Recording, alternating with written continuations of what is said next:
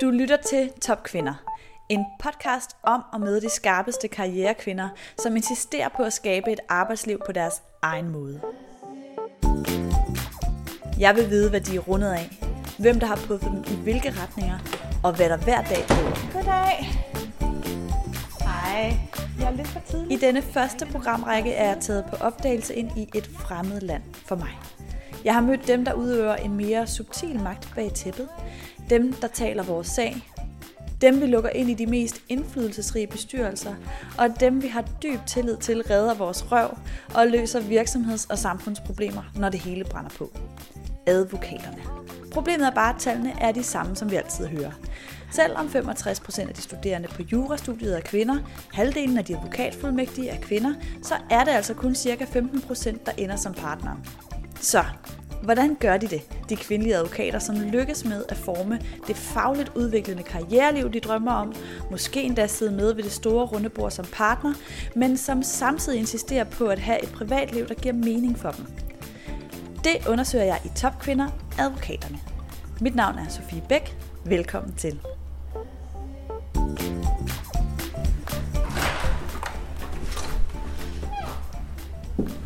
Hej.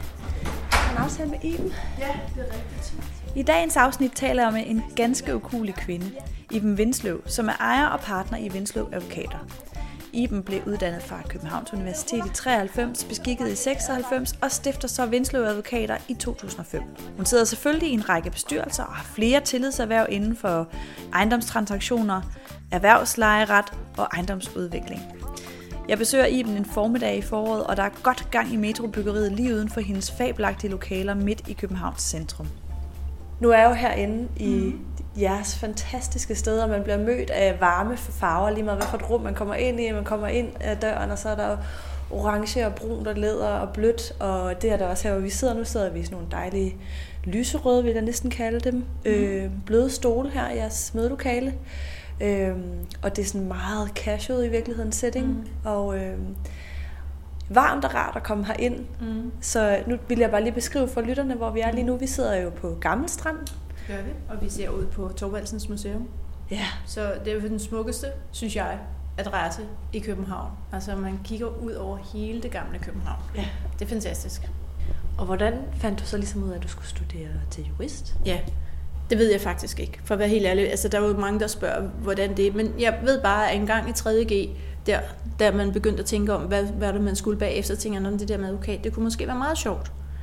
Øhm, og så begyndte den der tanke at modne sig, og så begyndte jeg at læse jure, og så vidste jeg faktisk godt i hele min tid, mens jeg læste jura, der vidste jeg godt, at jeg ville gerne være advokat. Så jeg målrettede også meget min, øh, min uddannelse efter det. Jeg vidste også godt, at jeg ville være øh, erhvervsadvokat. Altså, det var ikke sådan, at jeg ville være strafretsadvokat, eller familieretsadvokat, eller et eller andet. Jeg vidste godt, at jeg ville gerne være noget.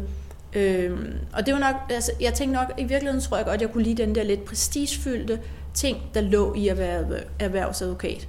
Altså det synes jeg var lidt sejt. Jeg har altid haft det sådan lidt, at jeg har en, en forholdsvis veludviklet retfærdighedssans. Altså jeg kan godt lide, øh, jeg kan godt lide retfærdighed på en eller anden måde. Og, og så kan man jo så sige, at det var måske lidt øh, tåget dengang, og det vender sig jo nok i dag til, at jeg vil sige, at det er egentlig nok, det er jo blevet mere defineret, fordi man får nogle ord, man kan sætte på, og man arbejder med det, men det er jo virkelig en retssikkerhed. Altså, at vi har en retsstat, øh, og, og advokatbranchen, altså også som advokater, vi har en meget vigtig rolle at spille, når vi taler om retsstaten. Og øh, hvis retsstaten først begynder at smuldre, jamen så smuldrer demokratiet også. Og jeg tror, at den rolle, som måske mange, man ikke tænker så meget over, når man er ung, men man i hvert fald oplever mere, når man øh, bliver ældre, den giver mig en, en glæde ved mit job. Der jeg føler faktisk, at jeg er en brik i det store øh, billede, øh, hvor jeg yder en, en øh, vigtig indsats, altså at jeg beskytter øh, demokratiet via øh, beskyttelsen af retssikkerheden og, og retsstaten. Øh, det synes jeg er en vigtig øh, ting at have for øje, for det gør også en glæde ved ens arbejde. Ja, fordi du har jo både været medlem af advokatrådet, øh, du har også været formand for Justitsministeriets kursusudvalg, du har også været medlem af Erhvervsministeriets udvalg om øh, ejerlejlighedsloven, øh, du sidder nu øh, som medlem af advokatsamfundet og danske advokater. Så altså, hvis man sådan lige kigger din profil, så får man også lyst til at sige, at fagligheden og retssikkerheden er vigtig for dig. Ja. Jeg bliver bare nysgerrig på, hvorfor? Ja, hvorfor? Jamen, jamen det tror jeg faktisk, altså, øh, det er en, en ting, der er kommet Øh, altså, det startede egentlig bare med kollegialt arbejde, for jeg synes, det var sjovt at arbejde sammen med andre, der kom fra andre kontorer og sådan noget, man kunne lære hinanden at kende. Øh, men så har det bare udviklet sig til at være det, som jeg synes, der er det interessante ved det kollegiale arbejde. Altså, så kom jeg så over til det, der i dag hedder Lundgrens. Og der var jeg næsten 10 år. Og øh, så der havde været der 10 år, og det var så der, hvor jeg fik børn. Øh, og min øh, yngste datter, hun var 3 år, øh, der, øh, der tænkte jeg, hov, hmm, jeg kunne godt se, at der ikke rigtig var nogen mulighed for, at jeg kunne gøre karriere der. Øh, og så tænkte jeg, at jeg kunne søge over på nogle andre kontorer med til, og se, om jeg kunne gøre karriere der, eller noget. Men så havde jeg sådan lidt, en, jeg havde sådan en frihedstrang, tror jeg. Øh, så jeg tænkte, okay, altså, mine børn er jo store, lidt naivt, ikke, når ens barn, børn er henholdsvis 5 og 3 år. Men jeg synes, de er virkelig store på det tidspunkt. Og så tænker jeg, jeg det der, jeg tror, jeg prøver at være selvstændig. Og så kastede jeg mig faktisk ud i det, og jeg havde to klienter med, og jeg kom ud i et kontorfællesskab, og så mødte jeg nogle andre der, som på baggrund af vores møde, så stiftede vi så det, der i dag er Vindsløv i 2005. Jeg tror, vi generelt alle sammen er enige om, at når man øh, arbejder her, så øh, skal man have sit, øh, sit familieliv til at hænge sammen, hvis man har en sådan. Øh, og man skal også have mulighed for at gøre karriere, og hvis man gerne vil dyrke sin faglighed, så skal der være masser af mulighed for det. Øh, altså man får en øh, differentieret liv, og alt efter hvor man er i, i sit liv. Og så tror jeg også, at noget af det, som, det håber jeg i hvert fald, det som øh, vores medarbejdere godt kan lide at være her, det er, at det er faktisk en meget behagelig arbejdsplads. Altså, der er ikke, øh, det føles meget trygt, tror jeg, når man går på arbejde her. Og folk kan lide hinanden, og vi har et sjovt sammen. Og vi øh, også vi er sådan, sådan, vi er et team, når det er, at vi skal få vores virksomhed til at vokse og få nye klienter og spændende sager og sådan noget. Altså, vi holder sammen. Mm. Og det tror jeg, at både mænd og kvinder synes er sjovt. Altså, jeg var jo 35, og på det tidspunkt, når man er 35, synes man jo, at man er utrolig gammel, men det er man jo ikke. Man er virkelig ret ung. Øhm, og øh, det gode ved at være sådan øh, ung i det, det er, at man egentlig ikke tænker så meget, og man ikke er så, altså man er mere frygtløs. Øhm, min mand og jeg, vi regnede på, at vi kunne sagtens øh, økonomisk bære, hvis jeg ingen penge tjente i to år. Mm. Og så tænkte vi, nå okay, herste Gud, så kaster vi os ud i det. Der er det ved at være selvstændig som advokat, det er, at det er meget, øh, meget lave omkostninger. Altså man, man kan gå ud og blive selvstændig med ret lave omkostninger. Det vil sige, at du skal egentlig ikke tjene super meget, før end at det ligesom løber rundt. Altså, at du har et tjent nok til at dække dine omkostninger. Men der gik ikke så lang tid. Der gik måske 3-4 måneder eller sådan noget, så tjente jeg faktisk mere, end da jeg var ansat. Altså, og, og det, øh, det var nemmere, end man egentlig tror, det var. Det vil sige, det der er svært, det er ikke svært at blive selvstændig advokat. Det der er svært, det er at få det til at vokse. Og det er at få de sjove klienter og de prestigefyldte klienter. Det er det, der er svært. Og altså, hvordan gjorde du det? Jeg blev bare ved. Jeg er utrolig, nogen vil kalde det stadig. Men jeg synes jo selv, jeg er vedholdende. altså jeg er meget sådan, jeg, jeg bliver, jeg, når jeg tror på noget, så tænker jeg, jeg bliver bare ved og ved, og jeg kan egentlig godt tåle ret mange nederlag undervejs. Altså jeg kan godt tåle øh, fiasko, og jeg kan godt tåle ikke at øh, være en succes fra starten. Altså, øh, og det er et spørgsmål om at blive ved og have en tro på, hvad, hvor man gerne vil hen. Altså have et pejlemærke for, hvor man gerne skulle ende en gang, og så blive ved. Altså det lange, seje træk, det er det, der tæller, ikke? Men der må alligevel være nogle ting, hvor du skulle regne dig frem til, hvor skal jeg bevæge mig hen, hvem skal jeg snakke mm. med, hvad kan, hvem kan mm. løfte mig her, mm. hvad for et mm. netværk skal jeg have, mm. hvad for nogle kompetencer skal jeg have. Mm. Kan du ikke fortælle lidt om nogle af de tanker, du Jo, har? altså det tror jeg altid, jeg har været super bevidst om. Jeg har været utrolig meget bevidst om netværk, og hvor vigtigt netværk er, og hvor vigtigt det er at dyrke sit netværk, øh, og at øh, og man skal finde sin egen rolle i, hvordan man synes, at et netværk skal bruges, Øh, jeg har for eksempel besluttet mig for, at det, jeg kan ikke netværke med mennesker, som jeg egentlig ikke rigtig har nogen relationer til menneskeligt. Altså jeg skal helst netværke med mennesker, som jeg synes er interessante, og som giver mig noget, øh, og som jeg nok også har nogle fælles værdier med. Det tror jeg, det, det er noget, der virker for mig. Jeg synes, at man skal have en autenticitet i sit netværk. Men man skal jo ikke være naiv, og så kun øh, netværk med dem, som man synes er søde veninder. Altså man bliver jo nødt til ligesom at se, hvor er magten, øh, og, og så gå derhen, hvor den er. Særligt når man er ung, så skal man stræbe efter magten. Altså det er super vigtigt, tror jeg. Øh, og man får identificeret, hvem er det, der er magtfuld, og hvordan kommer jeg derhen. Øh. Okay, det kunne jeg godt tænke mig lige at grave lidt ned mm. i, fordi hvad gjorde du sådan helt konkret? Hvem, hvem havde mm. du fat i, og hvor mm. mødte du dem henne? Mm. Altså, jeg vil sige det sådan, der skete det, at da jeg fik mit første barn øh, i 98, da jeg kom tilbage øh, for barsel med hende, så tænkte jeg, at jeg vil egentlig gerne arbejde med fast ejendom. Før det, der havde jeg arbejdet med skatteret og med øh, det, der hedder merger and acquisition, altså hvor man sad sådan mere omkring noget selskabsretlige forhold og køb og salg virksomheder. Og øh, så tænkte jeg, at jeg ville gerne over i fast ejendom, fordi jeg tænkte, det var lidt mere easy, øh, og man kunne gå øh, uden at skulle sidde i sådan et datarum øh, dagen lang. Og øh, fast ejendomsbranchen har en kæmpe fordel, hvis man gerne vil ind på det marked. Det er, det er meget veldefineret. Øh, der er mange mødepladser, der er mange øh, netværk og så videre, så det er nemt at finde ud af, hvem er egentlig hvem der. Øh, og det er nemt at finde ud af, hvor møder jeg dem. Øh, og det gjorde mig rigtig meget ud med. Jeg havde faktisk en kollega, en, øh, en anden kvinde, som var øh, lige et hak øh, længere fremme på det der netværksting end mig. Hun øh, var kantmærkjord og havde arbejdet i Frankfurt og i Hamburg, og havde været, var ligesom lidt mere øh, med på beatet der. Og hun kom så til Danmark, og vi arbejdede det samme sted. Og så, øh, så lagde hun sådan et net. Altså hun, hun sagde så, hvem er hvem i, den, i branchen? Jeg var sådan helt, gud, kan man gøre sådan?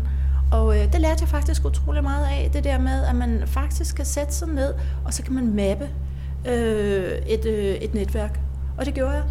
Øhm, og så er der selvfølgelig utrolig mange tilfældigheder, der er bundet ind i det. Men jeg har altid sørget for at bruge meget af min tid på at tale med andre, øh, være ude og blive set, og også da man så begyndte at tale om alt noget med branding, personlig branding og sådan noget, har også været meget opmærksom på, at det handler jo om at være set.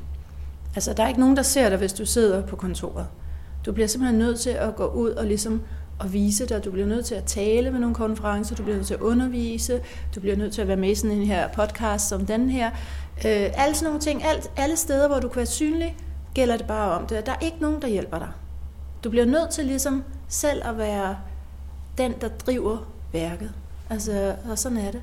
Mm. Og du kan have super, super dygtig advokat, og øh, alle mulige andre ting, men hvis du ikke er synlig, er det jo lidt ligegyldigt. Og jeg tror måske, at, at det er der, hvor der er nogle øh, kvinder, øh, de gør fejl, fordi de har været igennem et helt system, først i gymnasiet, så på universitetet, øh, hvor de ligesom er blevet belønnet for at være utrolig dygtige til at være faglige og til at levere varen. Mm. Øh, fordi det kan se, de har fået dem op ad stigen, men problemet er, at på et tidspunkt, så vil de stoppe på den stige, fordi de glemmer, at når du skal helt op i toppen, så handler det om relationer. Mm. Øh, og så vil de hellere øh, for eksempel hente børnene, end at gå til et netværksarrangement. Og det er der, hvor, hvor jeg synes, jamen, det skal du ikke. Du skal også hente børnene, men nogle gange så må du droppe det arbejde. Du må droppe det at lave dit faglige arbejde for at lave netværk. Mm. Det bliver man simpelthen nødt til for ens egen skyld. Mm.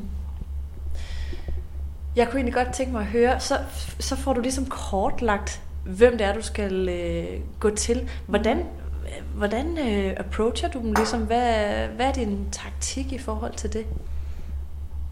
Det er jo ikke sådan, at jeg går hen til en eller anden, øh, som 35 år, en eller anden 50-årig mand, og så siger jeg, jeg vil gerne være i netværk med dig.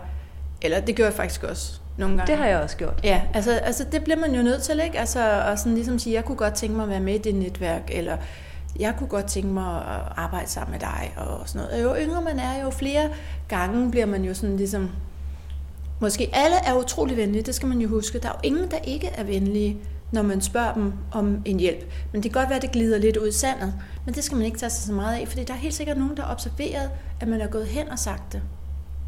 Og man har været ligesom, at man har, at man har prøvet at gøre noget. Og det kan godt være, at det ikke bliver lige værdsat i øjeblikket, men det bliver husket, og det bliver læret, og så senere hen, så vil det være en, en god idé, at du ligesom har tur gøre de der ting. Men så har jeg bare lavet min egen netværk også. Men kan det ikke blive meget sådan anmasende, hvis man bare går hen til folk på den måde? Kan de ikke øh, mere få et indtryk af, at man er irriterende, i stedet for at man er øh, visionær eller fremdriftig? Jo, det tror jeg rigtig mange kvinder tænker i hvert fald. Men det er man ikke. Altså det faktum, det er man ikke overhovedet. Altså det kan jeg også se, når jeg sidder her, hvor jeg er i dag, øh, hvor man kan sige, at man, man ligesom er kommet op af den der magtstige. Altså man, når der er unge mennesker, der gerne vil netværk, og unge mennesker, der rent faktisk kaster sig ud i at tale med nogle af koryfærerne, ikke fordi jeg siger, at jeg er det, men jeg kan jo se, at de gør det, det, det bliver bare opfattet utrolig positivt.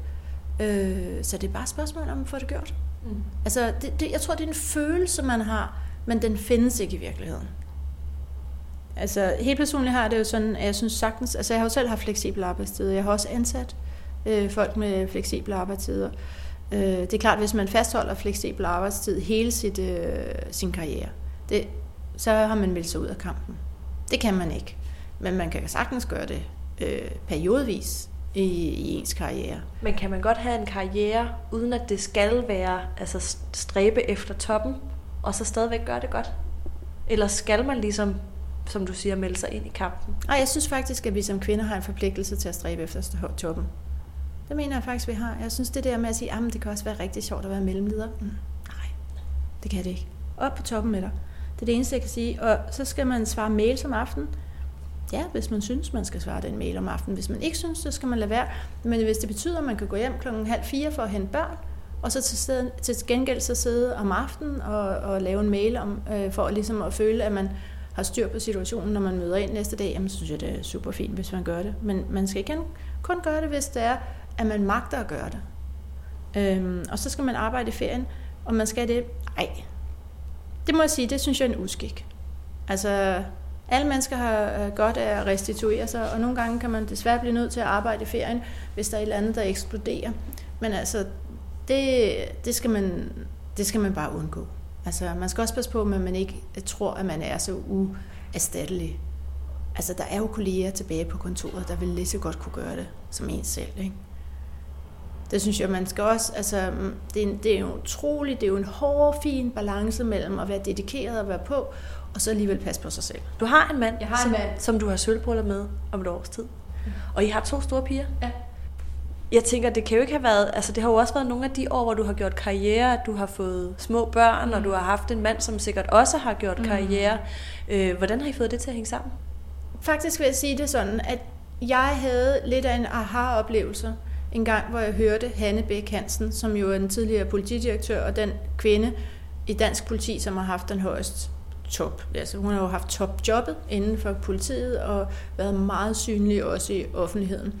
Jeg var, øh, da jeg var sådan forholdsvis ung, var jeg til et foredrag med hende, også som sådan noget med kvinder og karriere og sådan noget, øh, som jo er evigt relevant. Øh, og så sagde hun så, altså hun ville bare gøre opmærksom på, at hun faktisk havde været deltidsansat i 13 år, da hendes dreng, hun havde kun et barn, øh, da han var lille. Og som hun sagde, altså på en eller anden måde, så sker der jo det, at når man så kommer tilbage igen på fuld tid, så er det ligesom i starten, så kan det godt være, at man lige nævner, at det var deltid, men så over et stykke tid, så kommer der jo bare til at stå på CV'et, man er advokat i 13 år. Øh, og så sagde hun, altså det er jo fuldstændig ligegyldigt, når man kommer længere hen i karrieren, hvordan ens unge år er gået. Fordi det er jo bare et spørgsmål om, at på et tidspunkt, så kommer man tilbage på fuld kraft, og så er man der jo, og, og man har haft noget på sit CV, der står der, og alt muligt. Der er jo ingen, der graver i, om du gik hjem klokken 3 om eftermiddagen, eller du gik hjem klokken 7 om eftermiddagen. Øh, og det synes jeg var lidt en aha-oplevelse, og jeg lagde mig lidt i sporet af hende, og øh, så da jeg ligesom fik mine to piger, så gik jeg faktisk ned i tid efter nummer to, et års tid, hvor jeg kun arbejdede fire dage om ugen, og generelt derefter, så jeg, gik jeg faktisk bare hjem. Altså min mand og jeg skiftedes til at hente børn, og så havde vi nogen, der hentede en gang om ugen. Men jeg gik måske hjem en til to gange om ugen, øh, klokken halv fire, fire, øh, for at hente øh, barn. Det gjorde min mand også. Øhm, og vi havde jo også selv barns sygedag og sådan forskellige ting. Altså, vi havde så også au pair i nogle år, hvilket er en kæmpe lettelse, som jeg kun kan opfordre alle til at gøre. Øh, det var virkelig, virkelig dejligt, da pigerne de var små. Øh, da de var helt, helt små, og de var bare syge hele tiden. Der var det dejligt at have en aflastning. Men når det så er sagt, så vidste jeg godt, at når jeg ligesom lagde ud på den måde, så var der ikke særlig stor sandsynlighed for, at jeg ville være den, der var first in line, når der skulle nye partnere. Og det var jeg heller ikke. Øh, men, men jeg tror godt, at jeg havde sådan, måske ikke meget udtalt, men jeg havde en forestilling om, at hvis jeg så hoppede et andet sted hen, så ville jeg godt kunne ligesom vise, hvad jeg duede til. Når jeg først ligesom havde energien til det, og familielivet kørte osv. Så, så der skulle ligesom være et skift for, at det du tror jeg, man lov skal til at starte igen? Det tror jeg, man skal være ret opmærksom på. Altså, det er lidt naivt at tro, at der, der er jo nogen, der ligger, du kommer ind på et advokatkontor, der er en kæmpe stor skare af konkurrenter. Og nogle af dem løber bare hurtigere end dig, fordi de er mænd, eller fordi de er kvinder, der ikke vælger barn, eller kvinder, der tror, at de kan det hele på én gang, eller mænd, der tror, at de kan det hele på én gang. Altså, der er altid nogen, der konkurrerer, og kan konkurrere, altså, som, som vinder konkurrencen over dig, hvis du vælger at have øh, at gå hjem øh, tidligt. Men det skal man ikke være bekymret for, for man bare skifte. Altså, det kan, man, altså, det kan jeg jo se masser af andre gøre. Det, der er vigtigst, det er at være i sporet. For Guds skyld, lad være med at hoppe ud af sporet. Lad være med at, at gå ud og tage et eller andet fuldstændig ikke karrierejob. Altså, stop med det. Altså, bliv inde i sporet, men bare drosle lidt ned og sige, okay, jeg bliver så ikke den bedste lige på min overgang i de næste 4-5 år. Skidt med det. Fordi man, du bare er videre. Der er ingen, der opdager det. Så altså, man skal nogle gange være lidt snedig, ikke? Altså, man skal lade være med at være så øh, lille pige øh, agtig. Altså, man bliver også nødt til at snyde systemet lidt. Og det tror jeg bare er en god idé. Bliv i sporet. Og vær samtidig en god forældre. Øh, og så på et eller andet tidspunkt, så får man lidt mere energi. Altså, de der unger, de bliver bare meget hurtigere store, end man tror. Jeg har sådan en regel, hvor jeg siger, at øh, når man har små børn, så må man samlet arbejde 80 timer øh, i, i et parforhold, og det er inklusiv transport. Og så når de bliver lidt større, så må man godt lægge transporten oveni. Og hvis den ene sætter sig på 60 timer, jamen så er der jo ikke særlig meget tilbage til den anden. Så det er jo selvfølgelig også et spørgsmål om at, at vælge en, øh, en marker, som, øh, som synes, at det er okay, man deler. Men jeg tror, at hvis man får en mand, som tænker, han skal have de 60 timer, ikke? og du så sidder tilbage der, så tror jeg, at man skal ligesom sige, ja, ved du hvad, jeg tror da også, jeg skal have lidt af det der tid. Ikke? Altså, nu er det også min tur, ikke? Mm. Eller vi skal i hvert fald dele, ikke? Og det samme med barsel. Jeg synes også, at øh, man skal tage sin barsel øh, og være hjemme med sin, øh, sit barn. Det er simpelthen jo meget unik øh, tid i ens liv, men man skal da dele det med sin mand så meget, som man overhovedet kan. Både for parforholdets skyld og for barnets skyld og alle mulige andre ting. Egentlig ikke så meget på grund af karrieren, men bare fordi det er en god ting for en familie at gøre. Mm. Hvornår har du sidst tænkt over, at du er kvinde? Jamen, det gør jeg det hver dag. Altså, Hvordan? Men jeg tror, altså man, man skal jo ikke underkende, at, øh, at det at være kvinde er selvfølgelig ikke at være mand. Altså, og der er, altså, samfundet er fyldt med, øh, jeg ved ikke, om jeg skal kalde det barriere, men i hvert fald øh, forskelligheder mellem, om man er mand eller kvinde. Og, øh, og selvfølgelig kan nogle af forskellighederne være super dejlige, øh, og som man sådan, sådan, ligesom synes er til fordel for en selv. Øh, men der er også mange ting, hvor, hvor det er en barriere. Øh, og der tror jeg bare, at man også skal være opmærksom på, at det er en barriere. Og, øh, og så må man ligesom bare leve med det og prøve at finde nogle strategier til at komme udenom de barriere. Øh, kan du fortælle lidt om, hvornår du har mødt sådan en barriere sidst? Jamen altså, jeg har jo, jeg har jo hele, øh, altså min taske fyldt af sjove historier. altså, frem, jamen altså, for eksempel, altså nu vores firma hedder jo Vindsløv, og jeg hedder jo også Vindsløv. Og, øh, og så når jeg så er ude øh, blandt andre mennesker, øh, så, så, så er der jo mange, altså de fleste mænd, man møder, medmindre de kender en i forvejen selvfølgelig, men nye, øh, de tror jo automatisk, at det er dit mands firma. Altså, og det er jo en helt naturlig ting, altså, at de, de føler jo, at det er okay at spørge om. Ikke? Øh, jeg havde en øh, meget sjov episode med en af mine klienter, som jeg havde arbejdet sammen med i forholdsvis lang tid. Han var lidt perifær i forhold til, det var en gruppe øh, klienter, vi arbejdede sammen, men trods alt havde han set alle mails. Vi havde meget kompliceret øh, sag om øh, nogle finansielle øh, produkter og bla bla bla. Vi var så til Nordea, eller møde i Nordea og stod og ventede de hellige haller på at komme op på toppen. Og, øh, og så siger han så til mig, når man øh, Iben, er det så din mands firma? Så siger jeg så, nej det er det ikke. Det er mit eget firma. Nå, siger han så. Og så griner vi lidt, ikke? Og så siger han sådan lidt, Nå, men er det så din far, der har stiftet det? Og så siger jeg, ej, nu må du simpelthen bare stoppe. Nej, jeg har selv stiftet det. Det er mit eget firma. Nå, så siger han så, og han er enormt sød, og vi har en fin dialog og sådan noget. Og så siger han så, sådan, Nå, hvad laver din mand egentlig? Så siger jeg, Nå, min mand er økonom. Og så kan man bare se et lettelsen hos ham, hvor han siger, nå, så hjælper han jo dig med økonomien. Og Og han, er, han var lidt noget ældre end mig, men det er jo bare, han var bare utrolig ærlig om, hvad det er, der egentlig foregår inde i hans hoved. Øhm, og øh, det kommer jo så til udtryk på den måde. Og, og den slags historier, der er masser af dem. Altså, når, jeg kan også give et andet eksempel. Der er sådan noget, der hedder MIPIM, som er sådan en kæmpe stor konference for fast ejendom, der foregår nede i Cannes. Og øh, så var jeg dernede, og det er hvert år, og så møder jeg nogen, og så står vi og snakker, og så, så siger jeg, hvad laver du egentlig med advokat? Nå, men laver du så sådan noget familiearveret? Så sådan, nej, det gør jeg ikke, fordi jeg er på en fast ejendomsmesse, øh, messe, så hvorfor skulle jeg lave familiearveret? Men det er sådan lidt også sådan en bias, når man kvinder, der er advokater, det må jo være noget med familiearveret. Altså, der er sådan masser af sådan nogle øh, fordomme, der, er, der florerer, øhm, og nogle af dem er mere eller mindre udtalte, og de er der.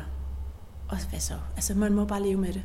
Nu kommer jeg fra den kreative industri, kan ja. man sige. Jeg arbejder rigtig meget med øh, medier, og jeg arbejder rigtig meget med iværksættere. Mm. Øh, og der er der jo en lidt anden kultur i forhold ja. til den, som jeg oplever her hos jer i ja. advokatbranchen, hvor det ja. handler rigtig meget om øh, debitering af timer ja. på nogle klienter. Mm.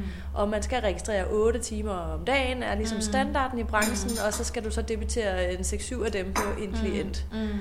Øhm, og så skal du så samtidig være til netværksarrangementer, ja. og du skal samtidig øh, medvirke i en podcast, eller øh, mm. hvad du nu ellers øh, skal. Mm. Af, af, og, ja, der må også være noget research af nye mm. øh, potentielle kunder osv. Mm. Øh, hvordan får man det til at hænge sammen? Jamen, der bliver jeg bare nødt til at sige, det er jo et spørgsmål om, ikke at tænke, hov, jeg skal arbejde utrolig meget for at få det her til at hænge sammen. Nej, det er et spørgsmål om, at nogle steder så bliver man jo nødt til at springe over, hvor gæret er lavest. Ikke? Altså sådan er livet. Og, øh, og hvis man nu tænker, at man, øh, man ikke har tænkt sig at være på sin arbejdsplads mere end 8-9 timer eller sådan et eller andet, altså, eller 7 timer, hvad ved jeg, når man har små børn, øh, så må man jo ligesom finde ud af, jamen hvad prioriterer jeg så? At jeg skal bruge den tid, jeg er på min arbejdsplads. Altså, hvordan kan jeg gøre det bedst muligt? Øh, og så må man jo sige, at en gang imellem bliver jeg altså nødt til at lave noget netværk, og en gang imellem så bliver jeg jo nødt til at lave noget, som er ikke debiterbart. Altså, det er også fordi, man skal også have en glæde ved at gå på arbejde. Utrolig vigtigt, at der, at der findes momenter i ens arbejde, hvor man tænker, ej, det her det synes jeg er rigtig sjovt. Det her, det bliver det får energi af, for eksempel. Altså, fordi ellers bliver du jo udkørt. Så, så du, det, jeg tror, det er bare et spørgsmål om prioritering. Altså, og, og ligesom være lidt mere hård. Altså, være lidt sige, jeg tør faktisk godt lade være med at debattere alle de der timer. Og så jeg prøve lige at se, hvad der sker. Mm. Ikke? det kan godt være, at man faktisk ikke bliver fyret, eller et eller andet andet. Det kan faktisk være, at der er nogen af ens øh, arbejdsgiver, som synes, at det er lidt sejt, at man laver nogle andre ting. Ikke? Det var alt for Top Kvinder for i dag. Tak fordi du lyttede med på serien om advokaterne. Hvis du kunne lide, hvad du har hørt, så skynd dig ind og like vores Facebook-side Topkvinder og giv den de stjerner, den fortjener i din podcast-app, så vi kan få luft under vingerne og nå ud til mange flere med de vigtige budskaber fra kloge karrierekvinder. Topkvinder er produceret af Top Bananas. Jeg har været din vært. Jeg hedder Sofie Bæk.